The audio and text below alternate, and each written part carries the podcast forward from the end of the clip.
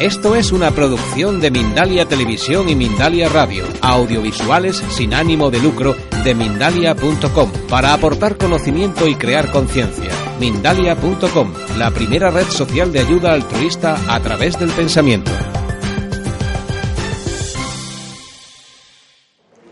La conferencia se llama Chamán, Luz y Oscuridad. Yo desde pequeñito me he visto muy relacionado con los chamanes. No sé por qué. Bueno, tardé en averiguarlo. Recuerdo cuando iba a la universidad, yo estudiaba con Oscar Ladoire, con Fernando Trueba, con toda una panda de, esa gente que ahora se han hecho muy famosos en el cine. Y mientras yo estudiaba como un perro, ellos iban a la cafeteaban, estaban en la cafetería todo el día, ¿no? Entonces creo que antes de nada debo pediros perdón porque algunas de las historias que, he contado, que os voy a contar ya las he contado, pero no me puedo inventar historias. Entonces, si las repito, disculparme. Como digo, iba a la universidad y estudiaba. Y un día en la cafetería, no sé si fue Óscar o Antonio Resinos o uno de ellos, me dice, oye, ¿qué van, ¿qué van a poner en no sé qué asignatura? Y yo le dije de casualidad dos o tres temas, ¿no? Y efectivamente salieron. Ellos se lo estudiaron diez minutos antes de entrar al examen y aprobaron por los pelos y entonces a partir de entonces me empezaron a llamar chamán. Yo tenía pinta bastante rara entonces, llevaba el pelo muy largo, llevaba cintas por todos los lados, un poco influido por aquella cultura, y ahí me quedé con el título de chamán, con el nombre de chamán, no tanto el título. Entonces eso un poco fue una característica en mi vida que me motivó a viajar por lugares, a entrar en contacto con ellos. Y uno, una de las veces, no sé si esa cámara está bien puesta, ¿está bien puesta para captarlo todo? Sí, vale. Una de las veces que tuve la oportunidad de entrar en contacto con los chamanes, que no sé si sabéis, son esos seres que pueden, tienen la, llave para abrir la puerta de este mundo y el otro. Y hago una anotación, hay muchos mundos más de los que conocemos. Lo que pasa es que hay mucha gente que le interese que no los conozcamos. Al final hablaremos un poco de ello. Yo voy dejando cosas por ahí un poco sueltas. Entonces, eh, esta no la, no he contado, en Mauritania, desierto del Sáhara, eh, nos hablaron que había un santón. En el mundo islámico, el mundo árabe, tan machacado en los últimos tiempos, los chamanes tienen otro nombre, ¿no? Son sheikh o son santones y son los que, como siempre, tienen la llave de abrir la puerta del más allá o de entrar en contacto con, con los dioses. Lo que pasa es que tienen una característica, no son atributos suyos, sino Allah les elige y les da toda esa serie de poderes. Pues bien, habíamos oído hablar de uno que era capaz de levitar. Fijaros, decían que la gente cogía la arena por donde él había pisado para aplicársela en las heridas, porque tenía poderes curativos, eh, era capaz de adivinar el futuro y un montón de, historias más, ¿no? Aprovechando que estábamos en Atar, yo he trabajado o he colaborado mucho en la ayuda humanitaria, llevamos un grupo de eh, cirujanos para operar de la vista, pues recalamos ahí en el sitio y quisimos ir a verle, ¿no? Pero nuestro guía, la gente que estaba allí, Mauritania dijo, es muy difícil porque a este hombre han venido, a este santo, han venido a verle pues desde el rey de Marruecos, que tuvo que esperar dos días, un día entero, imaginaros, un rey que llega a Tares, un sitio súper perdido en el desierto, ¿no? Pues tuvo que montar la jaima y estar ahí un día esperando a que el santo le, recibiera, o el mismo rey de Mauritania, el anterior que había, tardó dos días en recibirle. Y el santón, el decía que él trataba igual a los reyes que a los pescadores, que a la gente del desierto, que no hacía distinciones. Pero por un azar de de la vida, como le habían dicho que estábamos esperando a su gente, nos llamaban los, los ángeles del desierto, nos decía, porque íbamos a ayudar a su, a su pueblo, dijo, venid mañana por la mañana temprano y os puedo atender así muy rápidamente. Quiero deciros el nombre, tiene un nombre muy raro, se llamaba Chej Olul Moma, y era un tipo como de 60, 70 años, piel muy curtida negra del desierto, imaginaros, súper vestido de blanco, el tipo se levantaba a hacer las oraciones como a las 5 de la mañana y nos estaba esperando. Eh, tenía una especie de palacio, era una casa bastante grande que le habían regalado el gobierno y él desde allí ayudaba a un montón de, personas, eh, viudas, eh, huérfanos, colegios, hospitales. Todo el dinero que recibía de la gente que iba a preguntarle cosas lo donaba para ese tipo de personas. ¿no?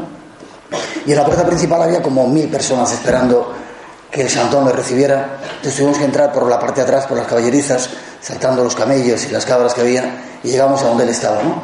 Y lo primero que nos dijo era saludar a los príncipes de España. habían estado eh, los príncipes, cuando eran príncipes, viéndole cuando estuvieron en Mauritania, y alguien del grupo dijo, Sheikh, no son príncipes, son, son reyes. Y él dijo, rey solamente hay uno, es Alá. y Dios. Ellos son príncipes. Y ahí ya empezamos a situarnos un poco en la dimensión de este, este personaje, ¿no? Nos empezó a contar cosas, bueno, de lo que era el desierto, de la vida, de los espíritus, etcétera, etcétera. Y en un momento determinado también alguien del grupo, que era uno de los cirujanos, le dijo, tenía cataratas, veía muy mal por, un ojo, lo tenía casi ciego.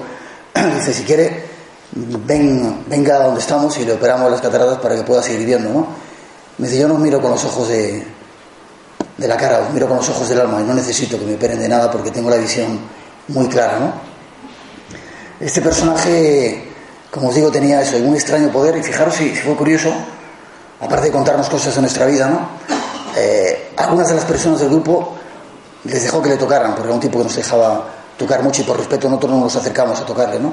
Y uno de ellos, un piloto, que le tocó la mano y fue curioso porque cuando salimos, días después incluso, la gente iba y le besaba la mano, como si sintieran que había recibido el poder que tenía ese, ese chej. En aquella experiencia que duró como 30, 40 minutos, quizá un poquito menos, ¿no? Súper intensa, yo entendí lo que era la devoción, ¿no? La devoción que tienen ciertos seres humanos por algunas cosas sagradas que hemos perdido nosotros. ¿Soy devotos vosotros de algo? No, aquí no puedo preguntar, perdón. Si no es algo me... Esta fue una de las primeras veces que me vi en contacto, o una de las veces que me vi en contacto con esos seres del más allá, digamos, o que abren la puerta del más allá.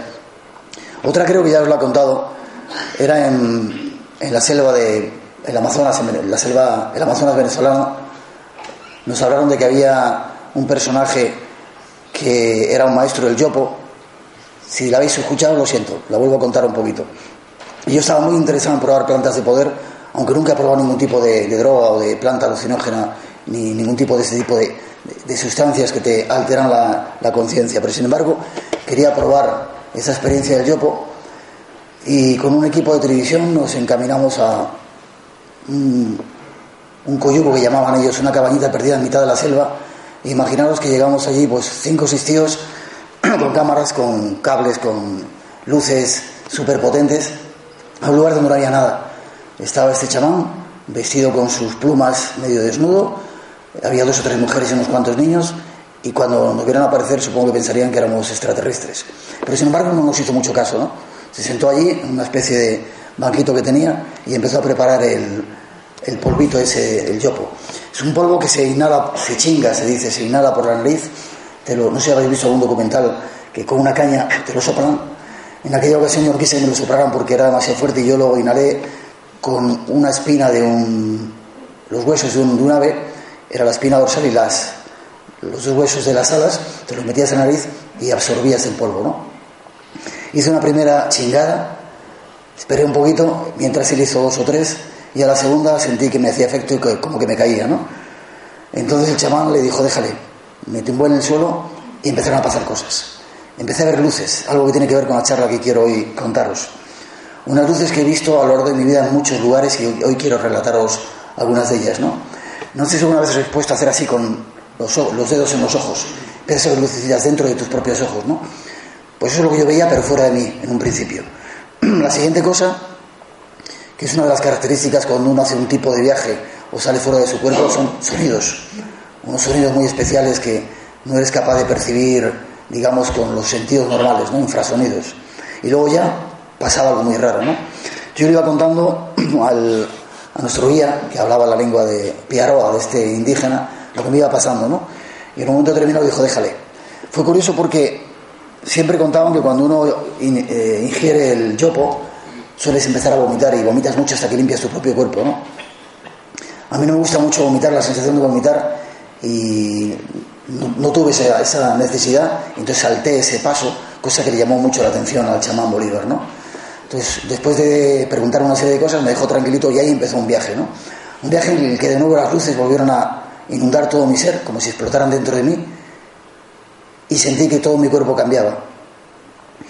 Eh, de la postura que uno tiene visión de unos 70 más o menos de altura, sentí que bajaba, mi cuerpo se reducía, caminaba a cuatro patas y me transformaba en un ser que no acababa de ver, ¿no? Entonces el chamán le preguntaba que te diga, que te diga el animal en el que está. Y yo decía, es que no lo sé. Hasta que un momento vi uno de mis brazos, una de mis patas en aquel momento y vi que tenía manchitas y dije, un jaguar o algo así debo de ser. Entonces me dijo, déjale, ya está en su animal de poder. Sabéis que los chamanes en ese mundo siempre tratan de encontrar su animal de poder, ¿no? En aquella ocasión, el mío que me acompañaba era un, jaguar, otras veces ha sido otra cosa, no era, un animal tan poderoso. Entonces empecé a caminar por la selva, me recuerdo perfectamente la sensación que sentía de mis patas tocando el agua, sentía el frescor, la hierba que me tocaba eh, la cara, eh, convertido en animal. Así estuve como un tiempo indeterminado que yo no supe definir el siguiente historia, aquello se rompió, volvieron las luces, sentí que hacía un viaje, volvía, hacía como un mes y pico que no veía a mi familia en España, sentí que estaba con ellos, hablaba con ellos, y en un momento determinado alguien me abrió la boca y me metió una galleta, algo dulce, y de repente terminó el viaje. Cosa que maldije bastante a Carlos, se llamaba el guía que llevábamos, que era un, un, indígena también, porque era la forma de cortarte el viaje y meterte algo dulce, ¿no? Yo estaba súper bien viajando por ahí.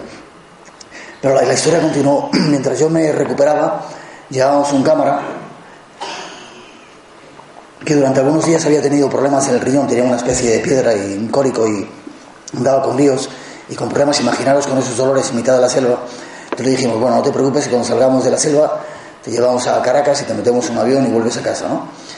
Y si, sin decir nada, el chamán que estaba allí estaba, pues, se había puesto hasta arriba de, de yopo, estaba babeando y moqueando de repente dijo, levantó la mano y dijo, hay alguien enfermo entre vosotros. Nadie le había dicho nada, como os digo, ¿no?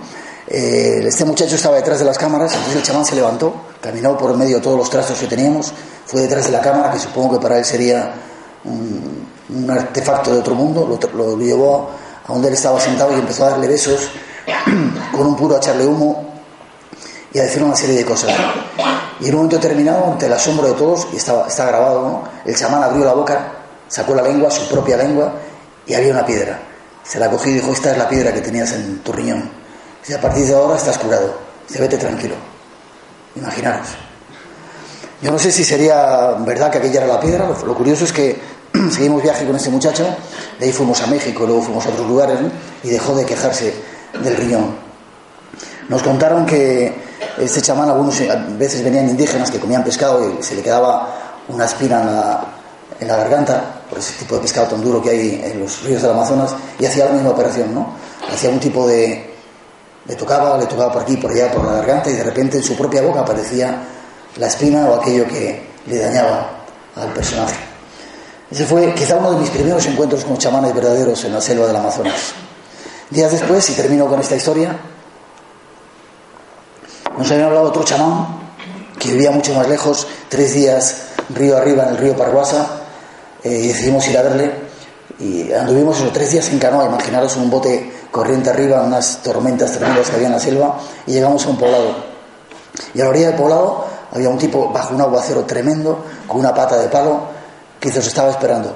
Y le preguntaron, ¿cómo sabías que, que veníamos? Dice, el chamán Bolívar me dijo que venían blancos. Nunca he sabido cómo fueron capaces de comunicarse a tres días de distancia, sin internet, sin tambores, sin, sin nada de nada, sin palomas mensajeras, nunca lo supe. Pero lo cierto es que aquel chamán sabía que llegábamos.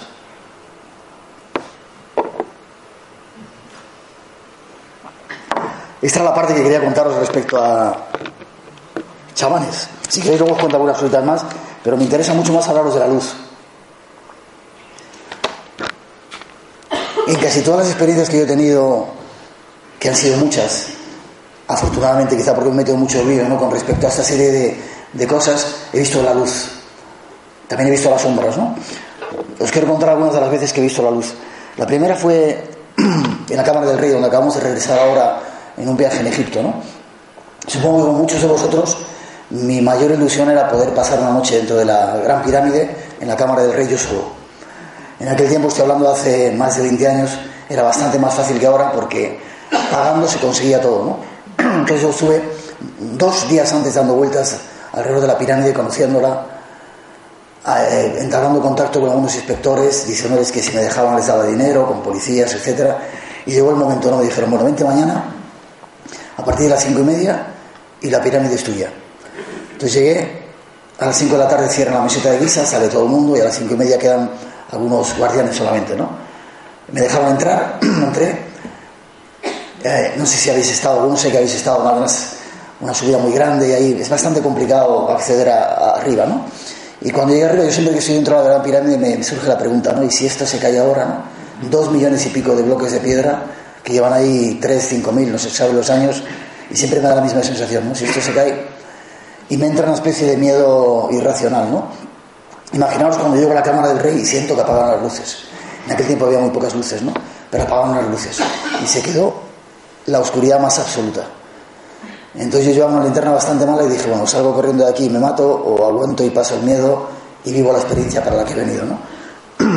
Pude dominar el miedo, me metí dentro del sarcófago con un silencio absoluto, con un silencio lleno del ruido del silencio, que lo hemos sentido este año cuando hemos estado allí, y con una oscuridad que lo impregnaba todo, ¿no? Como digo, abría los ojos y no veías absolutamente nada. Pero una vez que me metí en el sarcófago, me ocurrió algo muy curioso, ¿no? El sarcófago creo que tiene dos metros por un, uno y algo, es decir, bastante grande para que un ser humano se pueda meter dentro, ¿no? Sin embargo, la sensación de todos los que hemos estado allí, tiempo, es que te metes dentro de él y es que como, se te, como si aquello se ajustara a tu cuerpo, ¿no? como si fuera una segunda piel. Tú sientes que no es frío, sino calentito y te empiezas a tranquilizar, ¿no? Inmediatamente volvieron las luces, esas luces que le llenaban todo, ¿no? Como un fogonazo. ¿No lo habéis sentido nunca? Bueno, luego veremos, a ver si somos capaces. Un fogonazo que te dice que algo va a ocurrir, ¿no? Eh, empecé a sentir también los sonidos infrasonidos, que es el preludio de algo, de ese comienzo de viaje astral, y comenzó el viaje. Un viaje en el que vi que pasaban montones de cosas, ¿no? Esas mismas luces las hemos repetido en diferentes viajes, ¿no? En este último, luego os lo cuento, hay algunas personas que también lo han, lo han vivido. He visto las luces también, lo contaba el año pasado, me parece. Esto fue una experiencia increíble. En Senegal, en la, en la zona norte de Senegal, frontera con Mauritania, hay una playa que dicen que tiene mil kilómetros. No creo que tenga tantos, pero es una playa absolutamente virgen, océano Atlántico, bastante cabreado el océano. Y a mí me gusta mucho bañarme de noche. Me iba con un grupo de personas que me acompañaban de noche. Dije, me voy a bañar. Entonces, nada más poner los pies en el agua, empezó, empecé a ver eh, como estrellitas. Sabéis que hay un fenómeno que se da de vez en cuando por unas algas, ocurre en Menorca y en algunas partes de las Islas Baleares, si te bañas de noche, hay un fenómeno de fosforescencia que es muy, muy, muy curioso. Aquello era parecido, pero era todavía más brillante. Eran como un chisporroteo eléctrico en el agua, ¿no? Entonces le dije a la gente que estaba detrás de mí, digo, fijaros. Y yo valiente me tiré hacia adelante para meterme en las olas que saltaban, ¿no? y de repente viene una ola que era súper grande, como dos metros de altura, y en la forma de ola, antes de, romperse, se formó una imagen de un ser, todo lleno de luz. No lo vi yo solo, lo vio la gente que estaba allí conmigo, ¿no? Y cuando me iba a tirar a la ola, di marcha atrás dije, leches, ¿qué será esto? Por lo que pude ver después era una especie de Nereida, esos seres que habitan en, en las aguas, ¿no? Lleno de luz, súper poderoso, que cuando se mantuvo, aunque la ola cayó, ¿no? Se mantuvo un poquito delante de nosotros, había como cinco personas viéndolo, ¿no? Y de repente se deshizo en una lluvia de estrellas y cayó allí a nuestros pies, ¿no? Esa fue otra de las veces que vi la luz. Tengo tiempo todavía, ¿no?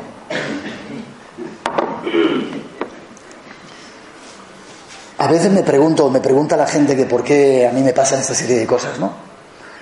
Y puesto que a veces trato de contar historias, he definido que porque estoy abierto a todo, o para poder ver esa luz hay que estar abierto a todo, no hay que negar ninguna posibilidad.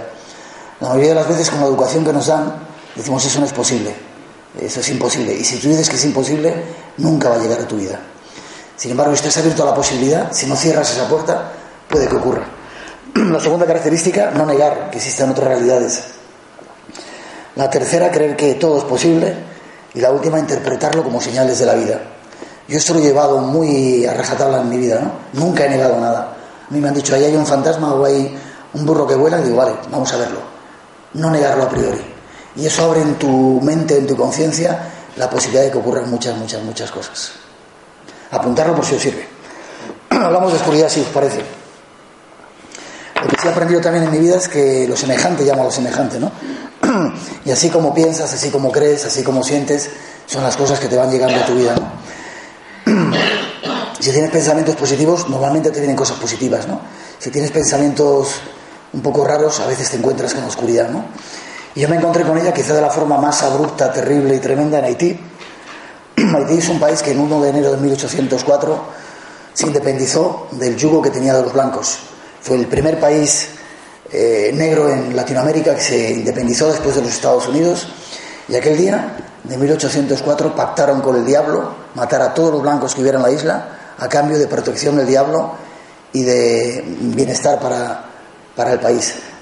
Según cuentan, no lo hicieron, no mataron a los 10.000 que había. Y esa es una de las causas por, los que, por las que Haití sigue siendo un país, dicen maldito, ¿no? lleno de desgracias y súper extraño. ¿no? Recuerdo que en ese viaje que les contaba el Amazonas, después fuimos a Haití ¿no? a grabar algunos rituales de vudú. Ibas por la calle y los negros, negros de 3x2, súper gigantescos, ¿no? te decían blanco, como cuando dices aquí a un tipo negrata, ¿no? te decían blanco, pero con un odio tremendo. ¿no?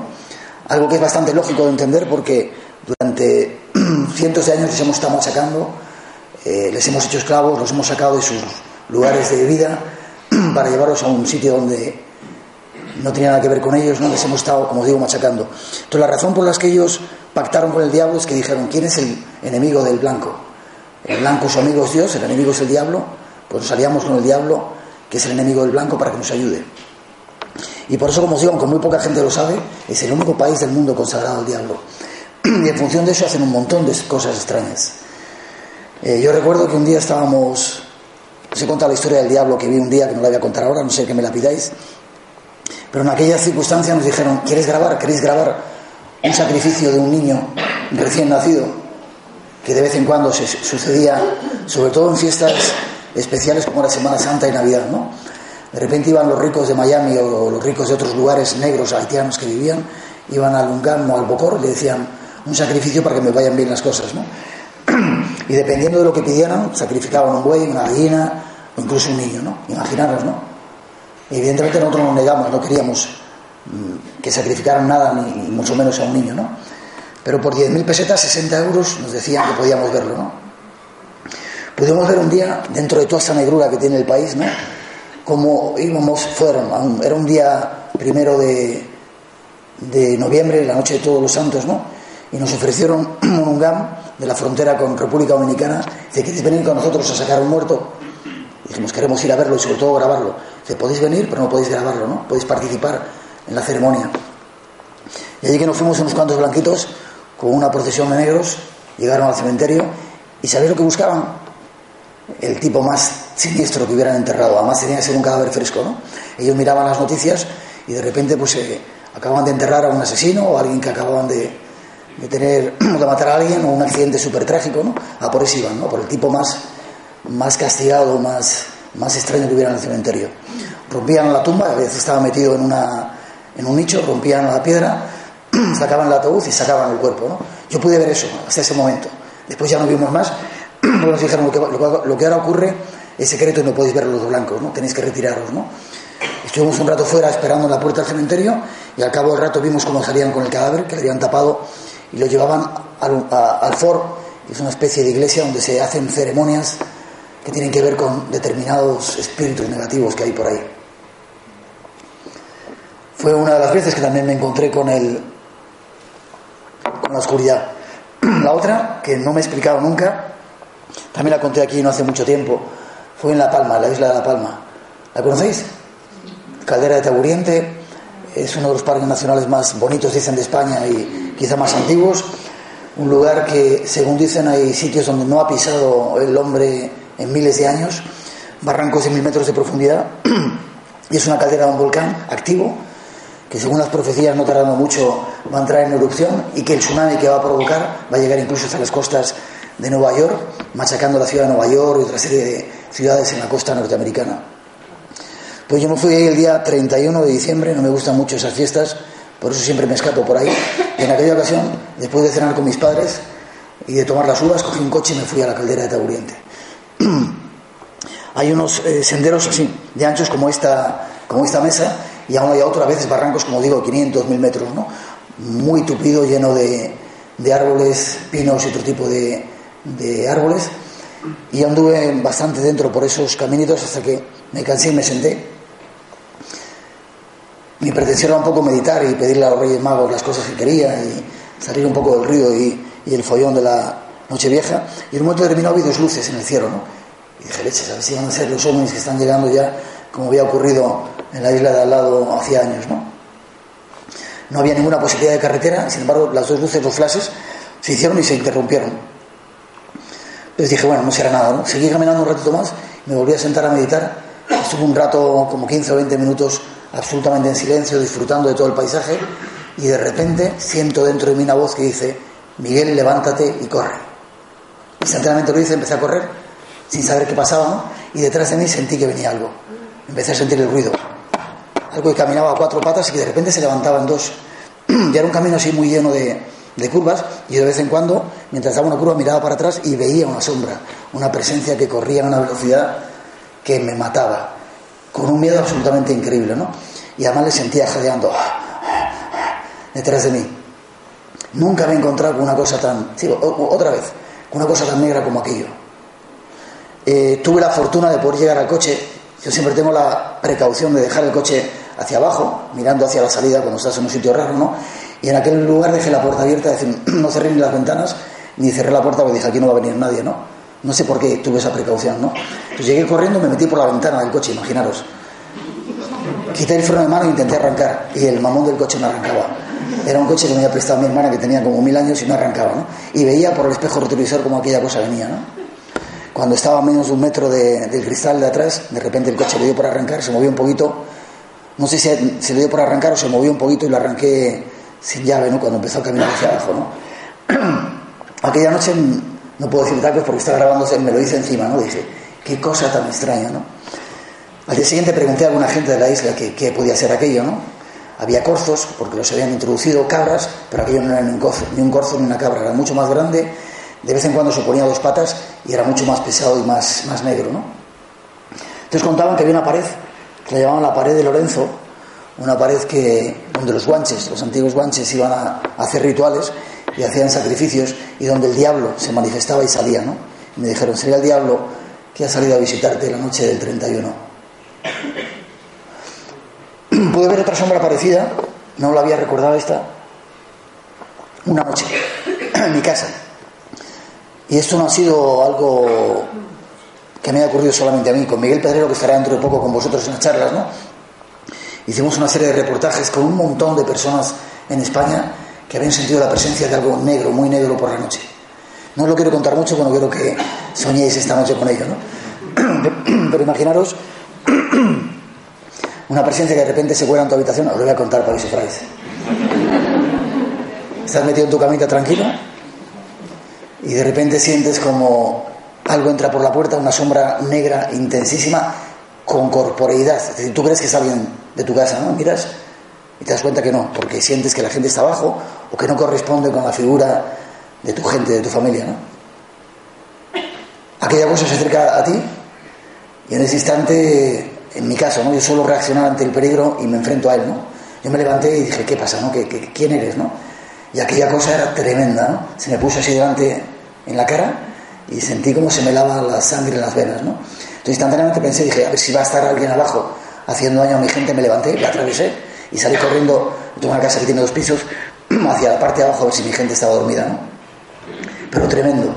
Como digo, nunca, no solamente me ha pasado a mí, ¿no? nunca me había pasado parecido por la noche, ¿no? Ha habido muchos testigos y muchas personas a las que últimamente parece que están teniendo experiencias con esta cosa oscura que de vez en cuando visita las habitaciones. ¿Dices que sí? ¿Te ha pasado?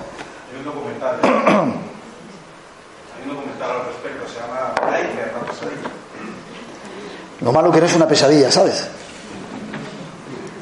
Lo sientes súper real. Pero tú lo apartaste para bajar. Eh, le hice así y sentí como pasaba alrededor. Eh, por, pasaba a través? O sea, a través suyo, sí. Porque mi primera reacción fue pensar que estaban haciendo, estaba pasando algo malo a mi gente, ¿no? Pero a mí no, decía antes, me, me gusta pasar miedo, me gustaba pasar miedo. Ahora ya no me gusta tanto porque tengo un hijo y cambian las cosas, ¿no? Pero quizás ha sido uno de los momentos que más miedo ha pasado en mi vida cuando sentí aquella, aquella presencia negra ahí. Otro momento en el que me encontré en la oscuridad fue también en Haití otra vez, ¿no? En Haití, avisarme del tiempo que no lo controlo mucho. ¿Cuándo me queda? ¿Media hora? Sí, no todavía. Vale. ¿Por qué cree que es eso? ¿Por qué es esa presencia negra? ¿Había algún estudio o algo que provocase Luego te contesto, ¿vale? Un segundito. Haití. Eh, como os digo, en Haití más veces me he encontrado con la negritud, ¿no? Esta extraña, o con la oscuridad mejor que con la negritud. Eh, de repente íbamos un día caminando por la calle y habíamos individuos que eran los Tontón Macut. ¿Sabéis quiénes eran?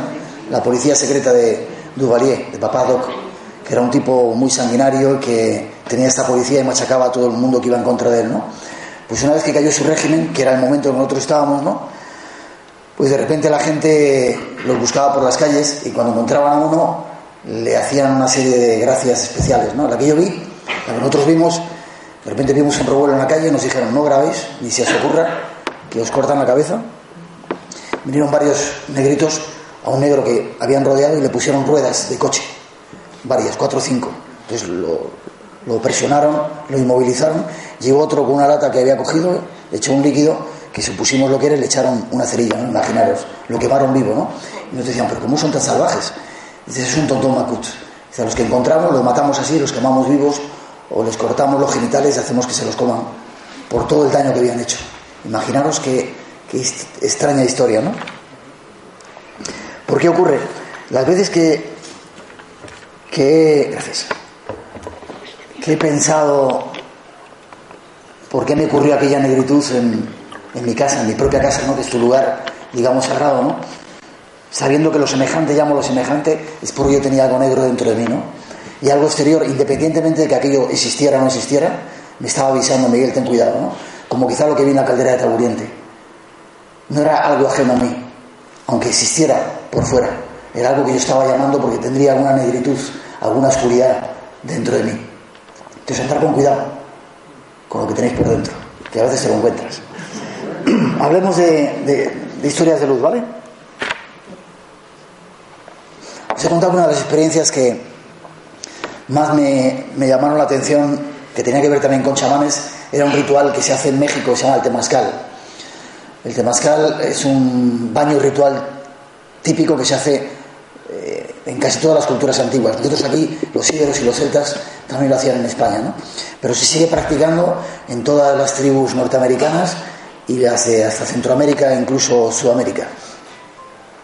Y más o menos es una especie de tipi o, eh, o una construcción semiesférica donde en el centro hay un agujerito donde se meten piedras. Y ese tipi o esa semiesfera representa el útero materno o el centro del universo. Entonces yo fui la primera vez que me iniciaron como guerrero del arco iris, eh, fui en Xochimilco, éramos 17 personas, hay que medio desnudarse, te metes ahí dentro y poco a poco empiezan a meter piedras piedras volcánicas que han calentado en un fuego sagrado, las llaman abuelitas, y cada vez que van metiendo una piedra tú te acuerdas del tío que la mete, de su familia, de su abuela y de todo lo que hay detrás, porque sube la temperatura a más fulgurante, ¿no? Eh, se van metiendo de tres o de seis o de nueve, depende el tipo de ritual, ¿no? Yo recuerdo que la primera vez metieron seis y bueno, eh, maldije bastante a la persona que la metía, pero hay puertas. La segunda puerta metieron nueve y aquello subió la temperatura, dicen que 80 grados, imaginaros, ¿no? creo que a 82, no recuerdo muy bien el dato científico, la sangre comienza a hervir y ellos extrañamente controlan ese, umbral para que no llegue a esa cantidad de, calor, ¿no? Entonces, se trata de aprovechar la energía del calor para que te cargue espiritualmente y puedas provocar el viaje, la experiencia que cambie de conciencia, lo que tú pretendas, ¿no? Yo estuve varias veces a punto de salir porque me quemaba por dentro el calor, porque me abrasaba y dentro hay una, había una abuelita y un chamán que te va diciendo, alíate al calor, no luches contra él, hazle tu, tu aliado y que sea la energía que te sirva para el viaje, ¿no?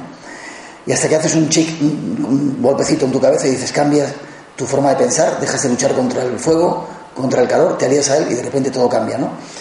En ese momento vi algo que me, me dejó súper sorprendido que me hubiera gustado tener una cámara, lo tengo guardado en la mente y en el corazón, ¿no? de las 10 personas que se habían quedado, porque éramos 17 en un principio, pero salieron unas cuantas, de repente vi un rayo de luz que salía como de la coronilla, azul, verde, dependiendo blanco, dependiendo de cada uno de ellos, y se juntaba en el centro de, ese, de esa esfera. Y yo me frotaba los ojos y miraba, eh, muchos de ellos de nosotros estábamos con los ojos cerrados, ¿no? Pero algunos de mis hermanitos que vieron que miraba, miraron también y dijeron, es verdad, Miguel, lo estamos viendo, ¿no? Es una luz cegadora que si, no cegadora, brillante, que no ciega, que te reunía a todas las personas que estábamos allí y que de alguna manera estaba sirviendo de comunión para el inicio del viaje. La siguiente experiencia que recuerdo es que comenzaba a salir de allí y me marchaba a diferentes lugares. Volví a ver esa luz en otra experiencia, voy muy rápido, ¿queréis que pare un poquito y preguntáis?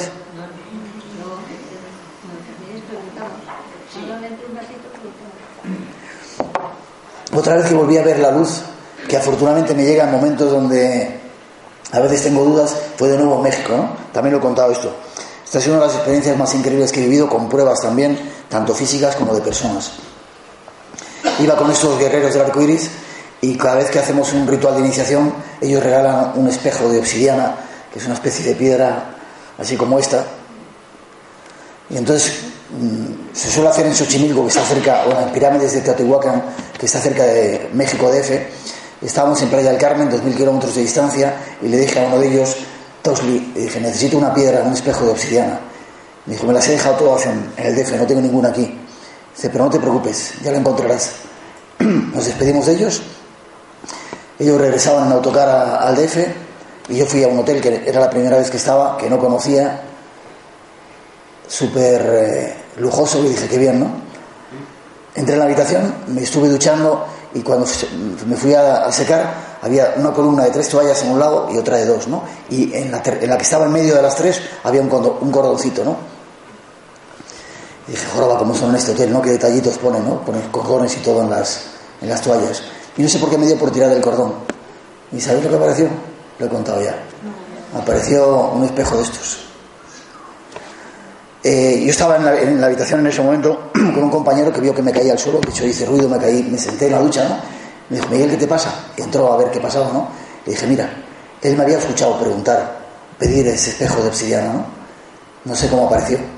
Pero sí recuerdo que en el momento que estaba tirando cuando apareció, volví a ver la luz, esa lucecita que se te enciende con algo físico y con testigos, imaginaros. Volví a ver la luz también en Petra, fue el año pasado. ¿Habéis estado en Petra alguna vez? Hace poco hicimos un programa, no sé si lo escuchasteis, desde Luxor, y había un arqueólogo, Francisco Martín Valentín, que acaban de descubrir una tumba que no pudimos contar porque, porque se le quitaban el permiso, ¿no? Y me decía Fijaros, dicho por un arqueólogo de estos super sesudos, eh, científico, dice, los monumentos antiguos estamos descubriendo, y él está a pie de obra, que se cargan con la energía de la gente. Los sacerdotes antiguamente tenían el poder de hacerlo y cargaban determinadas cosas, ¿no? De hecho, este último viaje en el templo de Luxor hay un patio que se llama el patio de los tesoros, donde se encontraron 10.000 estatuillas pequeñitas que se supo que cargaban los sacerdotes con la energía del sol y de la luna. Pues bien, este eh, Paco, Francisco Martín Valentín, decía, hay determinados lugares en Egipto que estamos estudiando y que estamos viendo que se cargan con ese poder, ¿no? De las personas que van. Eso ocurre en Petra, ¿no? Hay determinados lugares que dejan visitar. Curiosamente, no sé si os habéis dado cuenta, todos los lugares sagrados últimamente están prohibidos o por lo menos no te dejan hacer rituales en ellos, solamente los puedes ver, sacar la foto y no puedes acercarte demasiado, quizá porque no interesa que se carguen con la energía que tenemos en este momento. Pues en Petra ocurría también, no puedes ir por allí, hay lugares especiales que poca gente conoce, el SIC es una entrada de un kilómetro y medio hasta llegar a la ciudad de Petra, donde hay determinadas piedras para tocar o para ver o para sentir que se cargan, ¿no? Nosotros habíamos estado un grupo de, de los que algunas veces viajan conmigo, ¿no? Estábamos saliendo ya de Petra, habíamos visto por la noche cómo iluminaban toda la ciudad con velas, ¿no? Y de repente íbamos hablando y justo a la salida hay un farallón, hay una montaña, detrás no hay nada, y salieron como fuegos artificiales. Y la gente venía conmigo, yo lo vimos y mira, fuegos artificiales, pero muy extraño que hubiera fuegos artificiales en ese lugar, ¿no? Como no nos quedó clara la cosa, giramos un poquito y volvieron a aparecer los fuegos artificiales. Pero en esta ocasión no caían, no salían de abajo, caían de arriba, como luces que caían, ¿no? Y eran súper bonitas porque eran amarillas, azules y verdes. Y no las vi yo solo, sino que las vio otra gente, ¿no? La luz estaba presente en ese sitio. Luego os digo quizá por qué. Más luces que hemos visto. Hace unos cuantos años, y ha ocurrido este año también con algún grupo, y me gustaría que lo contaran, de los que hemos estado, Belén, te va a tocar contarlo, de los que hemos estado este año en, Egipto. Yo iba con una cantante también famosa aquí en España, entramos en la Gran Pirámide, éramos, me parece que éramos seis los que nosotros íbamos, y dentro de la Cámara del Rey había dos personas más, un americano y una chica oriental. Entonces nos sentamos allí a meditar, estuvimos tranquilitos, no nos molestaron y en un momento determinado esta muchacha me dijo, dame la nota do, eh, eh, grave para empezar a cantar, ¿no? Y yo empecé a hacer una nota y ella empezó a cantar una melodía que yo no conocía, que era de la banda sonora de Mar Adentro. Y la cantó dos o tres estrofas, tiene una voz preciosa, y de repente se cayó, ¿no? Un silencio total, todos con los ojos cerrados, sintiendo aquel, aquella sensación, y de repente, de la esquina superior de la, cámara de la Gran Pirámide, volvimos a escuchar una voz que era como la de esta muchacha, pero como si le hubieran subido un octavo un poquito más, más finita, que volvió a cantar no solo tres veces, sino cuatro, estrofas de esa canción, ¿no? Yo tenía los ojos cerrados, la tenía a la izquierda, pensé que era ella la que cantaba, ¿no? Pero un momento abrí los ojos y la vi con los ojos abiertos que no estaba cantando. Nunca supe que estaba cantando, que sonaba allí, ¿no? Salvo Los Ángeles en, dentro de la Gran Pirámide. Y este año creo que ha vuelto a suceder. ¿Me vas a permitir que pase el micrófono por ahí para que nos lo cuenten? ¿Eh, Sol? Belén, ¿lo haces, por favor?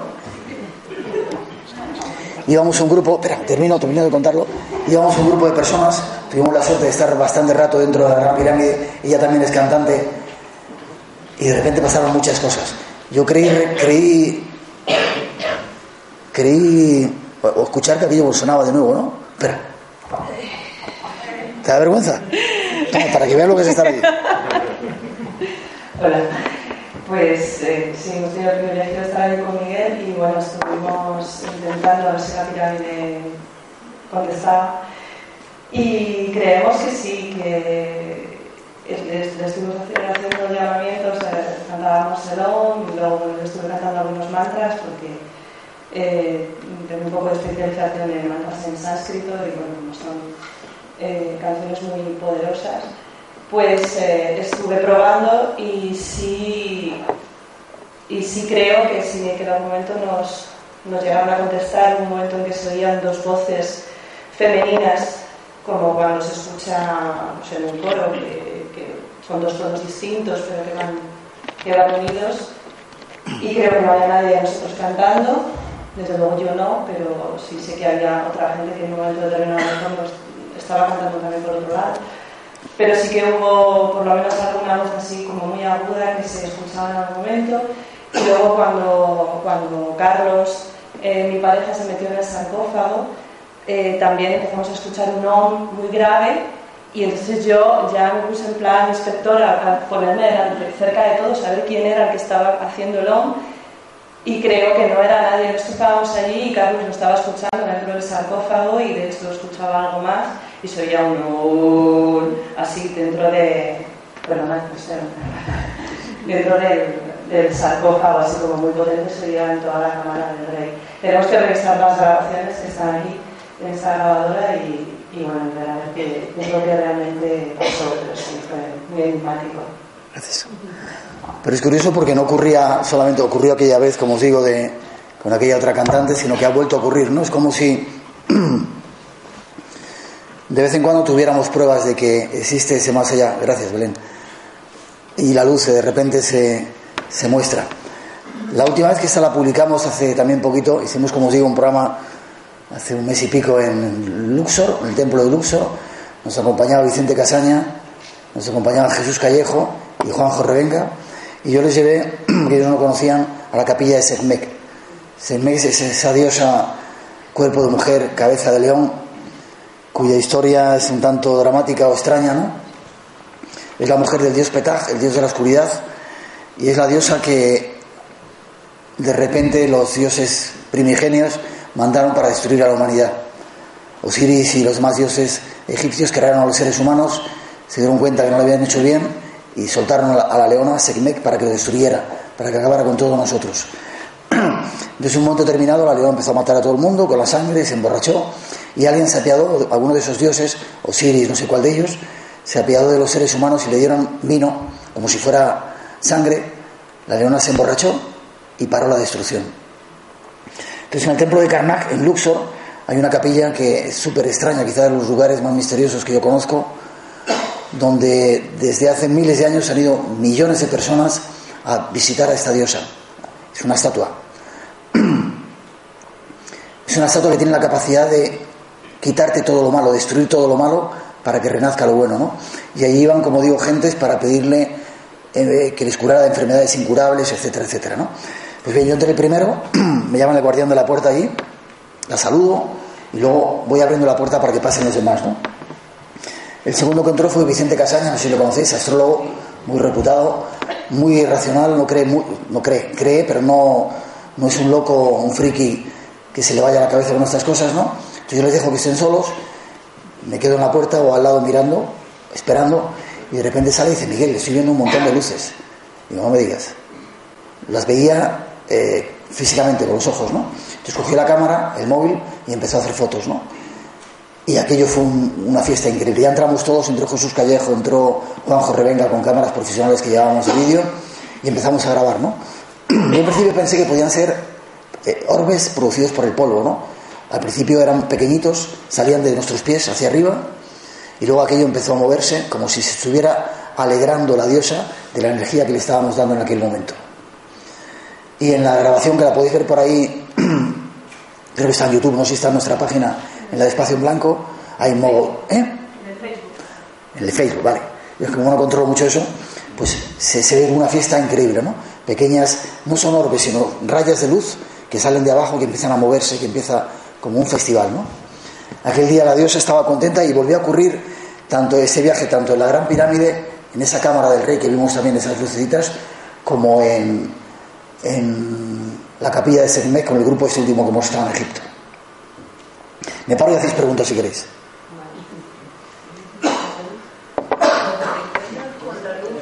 ¿Qué, sientes? Cuando me encuentro con la luz, ¿qué, sientes?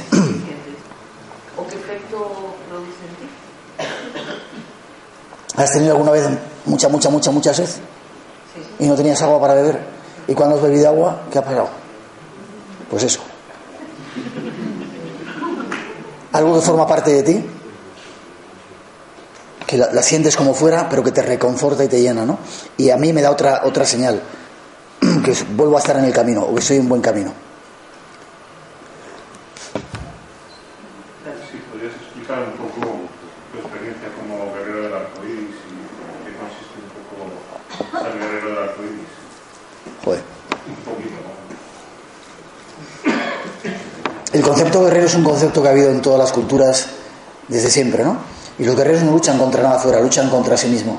Entonces, la primera cosa con la que uno se enfrenta cuando hacen, haces un acto de iniciación es contigo mismo.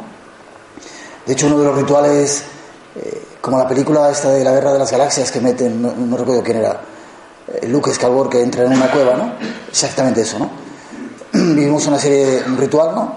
Y de repente aparece enfrente de ti una imagen, ¿no?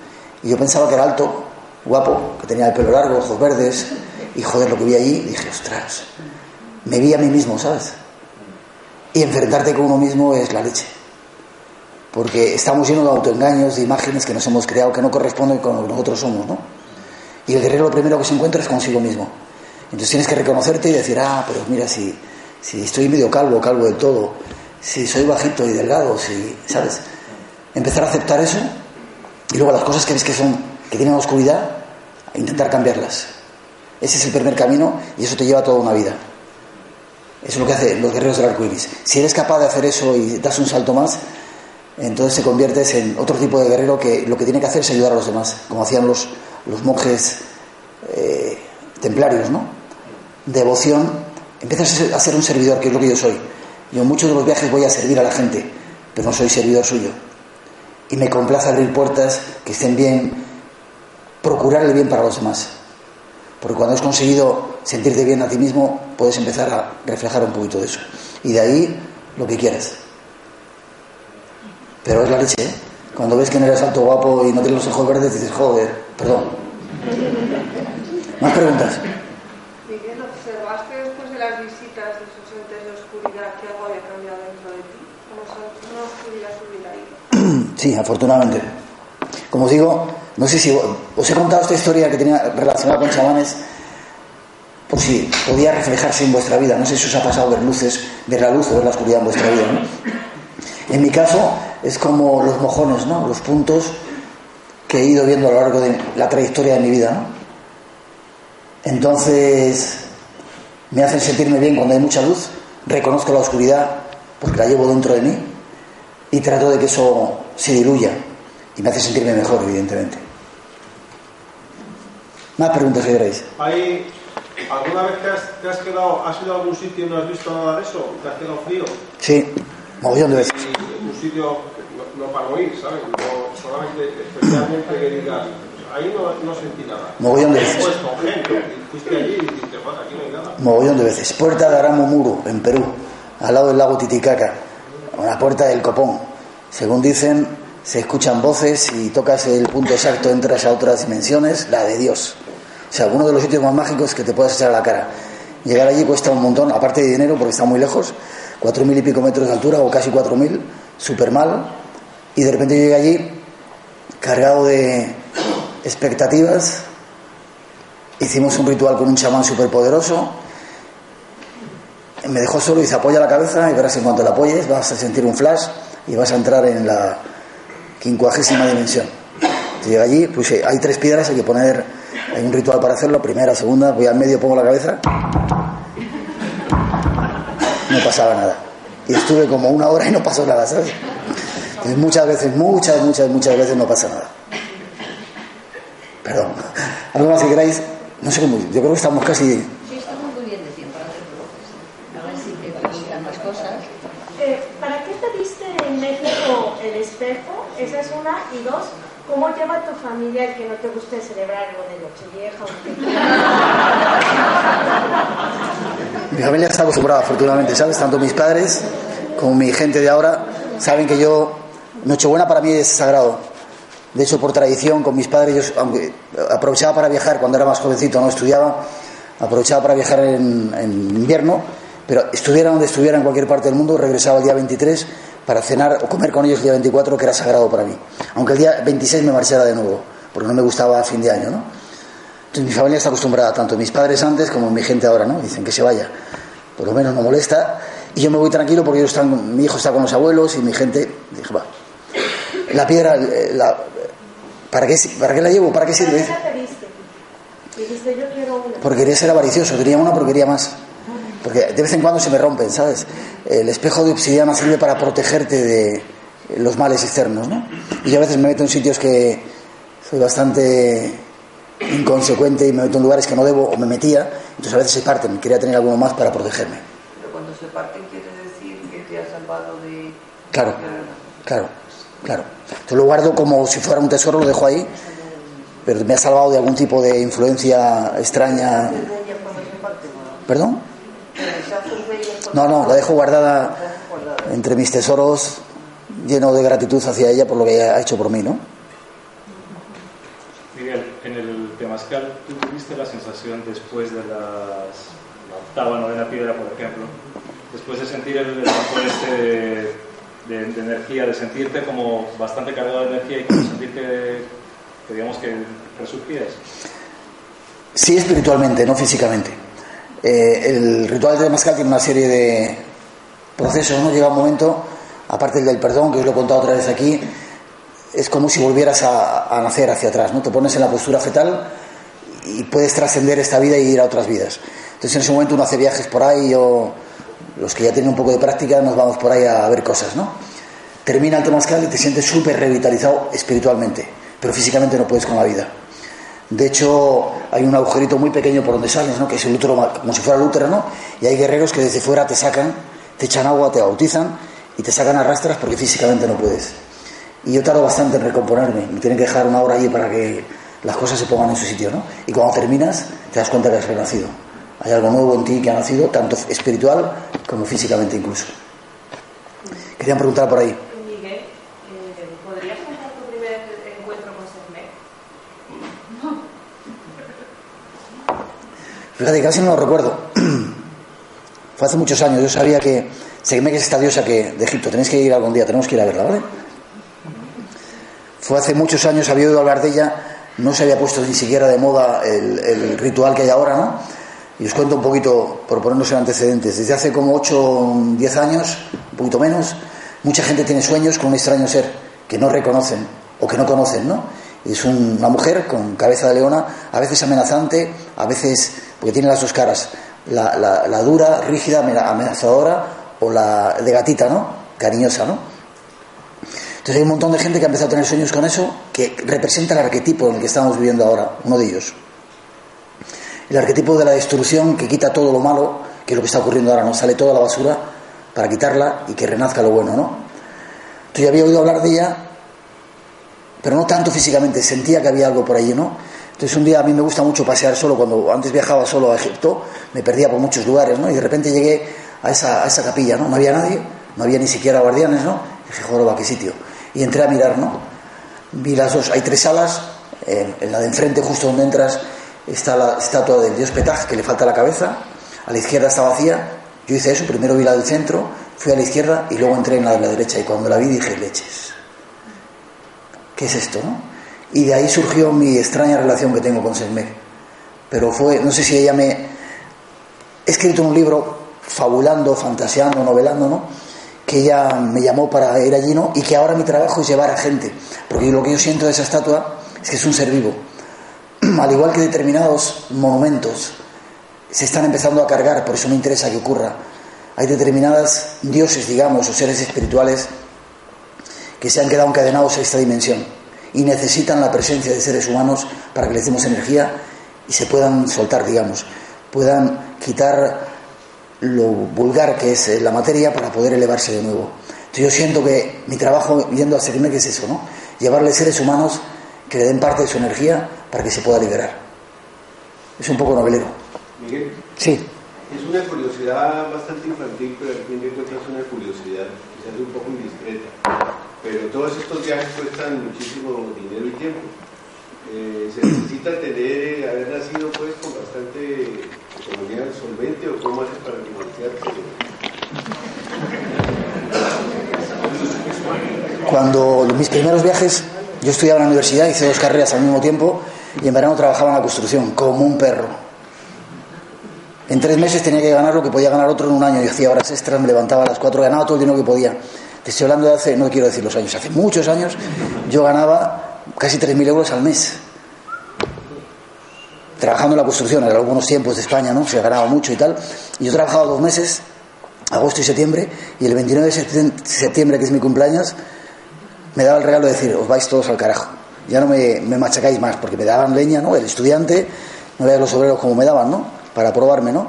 Entonces con ese dinero me pagaba la carrera y viajaba. Tiempo después he tenido la suerte de que me han invitado a muchos viajes. De repente un determinado no sé qué de turismo quiere que vayamos porque somos periodistas y contamos cosas, ¿no? Y aprovecho. Pero sí cuestan. Es lo que más me molesta de la gente que viaja conmigo, que tengan que pagar, ojalá los viajes fueran gratis. Pero si quieres hacerlo, lo puedes hacer. Y el tiempo lo buscas. Pero sí, soy un ser afortunado porque me han invitado a muchos viajes, espero que me, me sigan invitando, otros muchos me los he pagado yo, pero trabajo para ello, para hacerlo. ¿Más preguntas que hubiera por ahí? Espera, por ahí primero y luego vas. Dime. Sí, me ha llamado mucho la atención eh, lo que has contado de Haití y de ese origen como en un pacto diabólico, una nación de, de tinieblas. ¿Crees que también existen naciones de luz en contrapartida o es una constelación de lugares de poder en, en el mundo? Qué pregunta tan profunda. Qué pregunta tan profunda. No, no, se puede decir que sean naciones, hay lugares, hay personas, hay grupos. Sí, no, no, es tan, tan grande, ¿no? Si me permites un segundito, luego te lo acabo de, de, de cerrar esta, esta idea, ¿no? Y nos necesitan a la gente como nosotros, aunque yo soy cada día más pesimista. Un pesimista es un optimista bien informado, dicen, ¿no? Porque los que creemos que somos hombres de conciencia, cuando nos piden un poco de, de compromiso, decimos leches, ¿no? Fíjate, muy curioso, yo he tenido la oportunidad de viajar por muchos lugares, ¿no? Y conozco muchos lugares sagrados a los que antes en Egipto pasaba, tú podías ir a un templo y hacer un ritual en el Santa Santorum. Ahora si vas te meten en la cárcel. En Egipto, en Jordania, en Líbano, en Siria, en la India, en México, en todos los lugares que conozco, no dejan que se hagan rituales porque saben, no sé quién, que el ser humano proyecta ahí parte de su energía y despierta ese lugar sagrado. Y cuando tienen que hacerlo lo vulgarizan, como pasa en Chichen Itza, cuando bajas que es tal cual. Sabéis que hay un momento determinado que baja la serpiente y toca. Entonces meten ahí un mogollón, cámaras, no sé cuánto, folclore, 20.000 personas y han quitado el sentido sagrado. Vendedores, cachondeo, fuera. Entonces andan con mucho cuidado para que la poca gente que hay en el planeta que tiene conciencia cargue esos monumentos porque se necesita en este momento que eso ocurra. Dos preguntitas más y terminamos si queréis. Yo quería saber si has tenido alguna experiencia de pasadas. En. Fíjate que yo no creo mucho en eso. Pero te cuento, Mauthausen, campo de concentración de Mauthausen. Yo no suelo ser muy dado a llorar, aunque lloro mucho, soy muy llorón, ¿no? Pero de repente llegué a un lugar y me puse a llorar como un desesperado. Estaba yo solo y la gente que venía a mi lado, o sea, gente que no me conocía, dice, ¿qué te pasa, tío? Y querían confortarme, ¿no? Lloraba como una madalena. Si yo creyera en la reencarnación, yo en mi anterior vida estuve en ese sitio y acabaron con mi vida en ese lugar, en el campo de Mauthausen. Otra, si creyera en ello, te digo, porque a mí no me preocupa. Yo vivo el aquí y ahora, que es lo que creo que tenemos que vivir. Lo demás son pajas mentales que hace nuestra mente para complicarnos.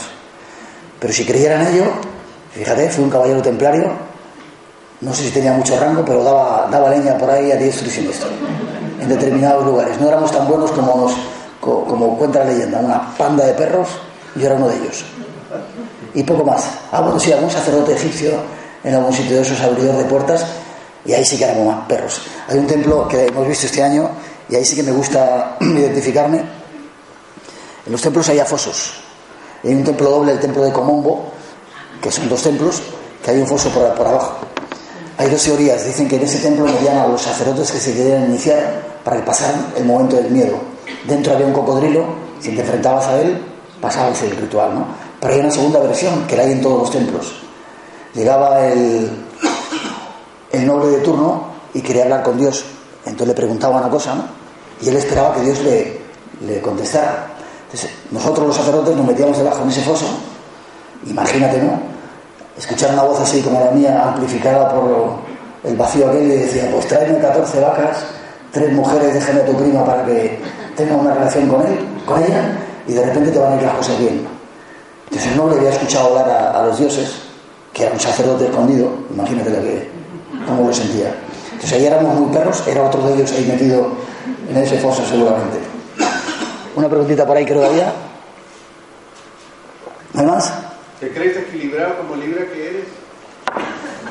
Estoy empezando a equilibrarme. Estoy empezando a equilibrarme, digo.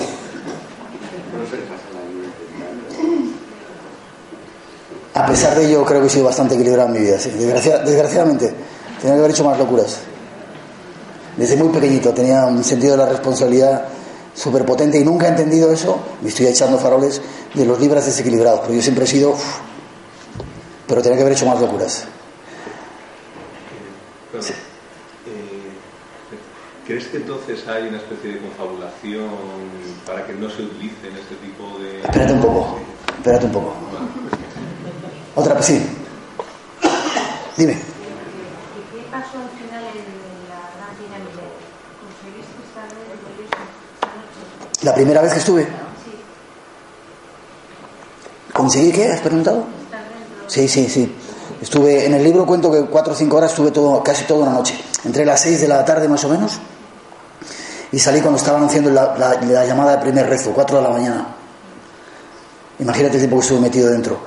Eh, y además lo, lo, sentí, lo viví como algo muy, muy, muy poco tiempo. ¿Sabes? Cuando salí dije, ¿está amaneciendo? Fíjate, yo pensé que estaba anocheciendo. Dije, está haciendo de noche, ¿no? Aunque cuando yo entré casi era de noche. Quiero volver a hacerlo otra vez. Lo que pasa es que yo no me atrevo a estar tanto tiempo. Con estar una hora me vale. Eh, ¿Qué hace falta para ver la luz? Pensamientos positivos, ¿los tenéis?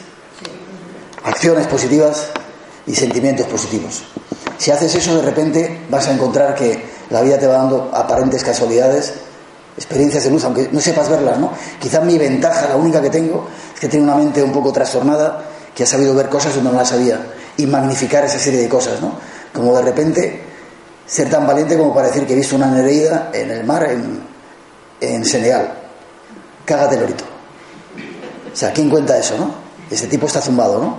O que de repente me ha aparecido una piedrecita en un hotel de la cadena, no voy a decir cuál, en México. Y sin embargo ha ocurrido. Yo he magnificado eso, con lo cual he dado importancia y he abierto algo dentro de mí para que eso ocurra. ¿Alcanzaste a dormir algo en la noche en la gran pirámide? ¿Perdón? ¿Alcanzaste a dormir algo? No, no, era una experiencia de otro tipo. Una experiencia de otro tipo. Voy con el final, ¿no? Kalmandú.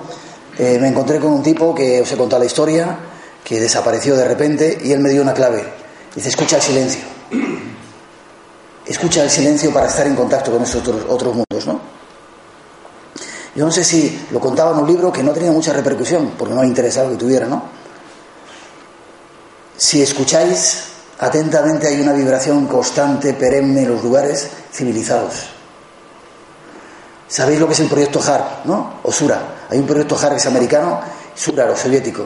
Utilizar infrasonidos, frecuencias de sonido para provocar terremotos, maremotos, destruir, etc. El sonido tiene una potencia increíble que se desconoce.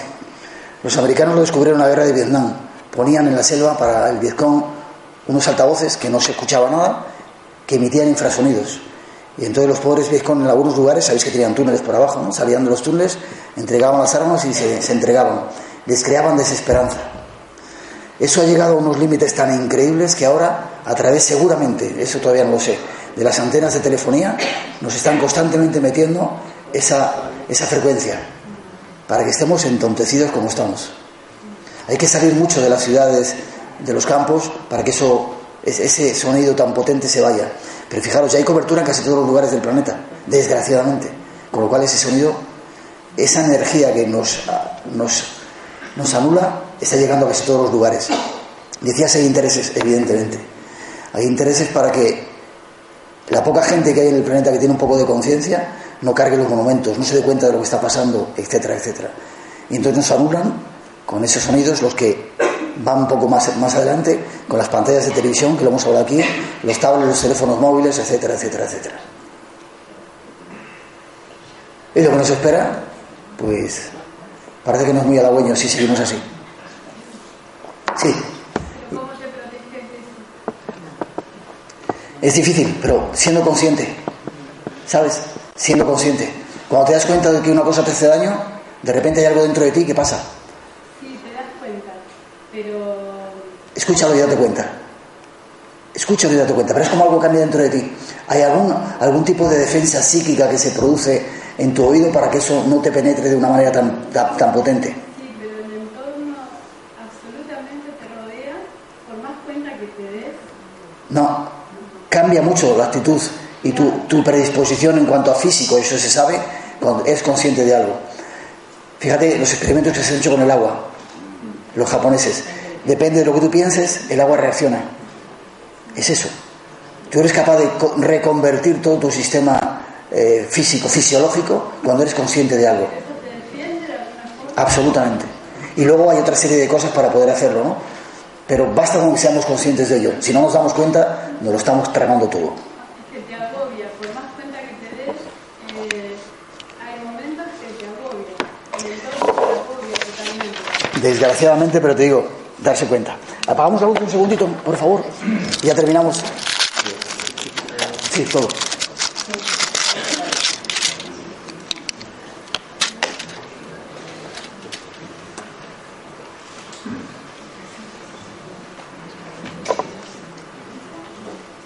¿Se puede apagar el ordenador? Bueno, no hace falta. Fijaros en la oscuridad. Basta que encendamos una cosita tan pequeñita como esta, que de repente se rompe la oscuridad. Pues eso es yo este año, que la luz que acaba de nacer en este 2016, un año súper importante, llene vuestra vida y aparte las oscuridades de vuestra existencia. Muchas gracias.